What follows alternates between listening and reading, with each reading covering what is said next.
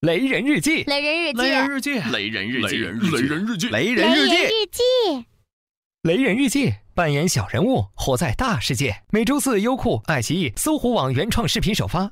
如果要听音频，在这里就可以啦。想不想雷一下？来嘛！艺人经济只占据着娱乐圈的一亩三分地，却把明星的出火上位、圈里圈外的八卦撕逼经营的十分到位。二零一零年十月三日，我叫雷然，一名艺人经纪，是个头上长犄角、心里有尖刀的半兽人。我的工作就是把艺人顶起、放下、再顶起、再放下。说我没人性，花钱花精力把 low 咖捧成大明星，不需要你感谢，就等着你回馈。快点，再快点！雷兵陆怡，定位邻家女，觉得自己长得漂亮就能横行娱乐圈？醒醒吧，情商不高，只会傻笑，连宝强都瞧不起你。记者媒体是大爷，一张照片，一个报道就能决定艺人的打开方式，是这样，这样还是这样？和媒体打交道是门大学问，需要经纪人开堂授课，从啊、我、呃教起。如何应付记者媒体？怎样化解危机？娱乐圈就是一出宫斗剧，白莲花最后都要学会攻心计。二零一零年十二月二十日，公司艺人多，包装费有限，要想配置好，门路自己找。找投资技术哪家强？雷大经济帮你忙，陪老板上酒桌，帮金主暖被窝。艺人就要敢为天下先，钱有了开整。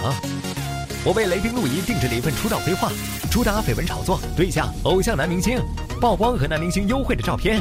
网络水军齐上阵，挖经历斗情史，一夜上头条。多参加活动，增加曝光度。绯闻出身，真人秀洗白。各大网站刷新闻，一天五篇宣传稿，刷爆各大媒体头条。出道半个月，雷兵陆怡成为进击的女神。我常住在横店，跑组递简历，请吃饭，请按摩，约记者写采访，海量剧本挑角色，从小三甲乙丙到丫鬟 A B C，再小的角色都要为艺人细心揣摩。经纪人和经纪人搭伙炒作很重要，没有优秀的作品也能上头条。戏里霸道总裁爱上我，霸道总裁抱着我，霸道总裁送鱼塘。戏外，我和阮兰的纯情罗曼史，阮兰陪我看初雪，阮兰全家陪我看初雪。二零一三年八月十五日。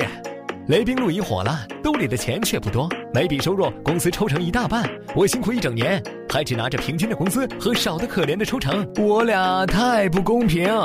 以他的名气，我的资源、人脉、赞助、片约、广告，挡都挡不住。突然觉得公司好多余，我们一起离开公司，组建工作室。工作室推出的电影在某豆刷到了八分，感谢喷子。我俩不差钱了，距离却越来越远了。谈恋爱、劈腿、接私活，许多事情对我这个经纪人屏蔽。这他妈是行业大忌！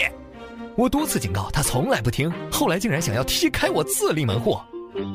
贵圈依旧乱，但做人也得有底线。你暖过几张床，找过几个金主，你出道前的事儿，你私下的人品，我一个电话你就得悔不当初。喂，哥们儿，有猛料，这是他最后一次上头条。二零一四年七月三日，我是雷人，手下有很多明星，不管将来他们有多大牌，我都要让他们知道，这个娱乐圈要怕的不是媒体，不是记者，是我，你的经纪人。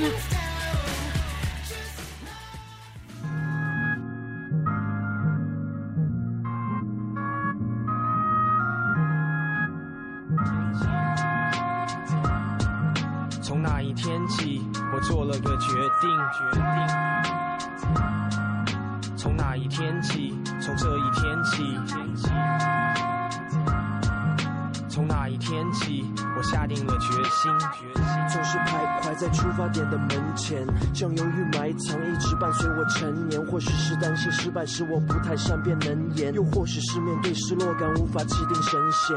时常望着那模糊的镜面，对抗着失望的是那仅存的信念。空荡中释放和梦想擦出的静电，所期望的又能否得到应验？把那些扰乱的思绪放在脑中搅拌，让我做个了断。是对。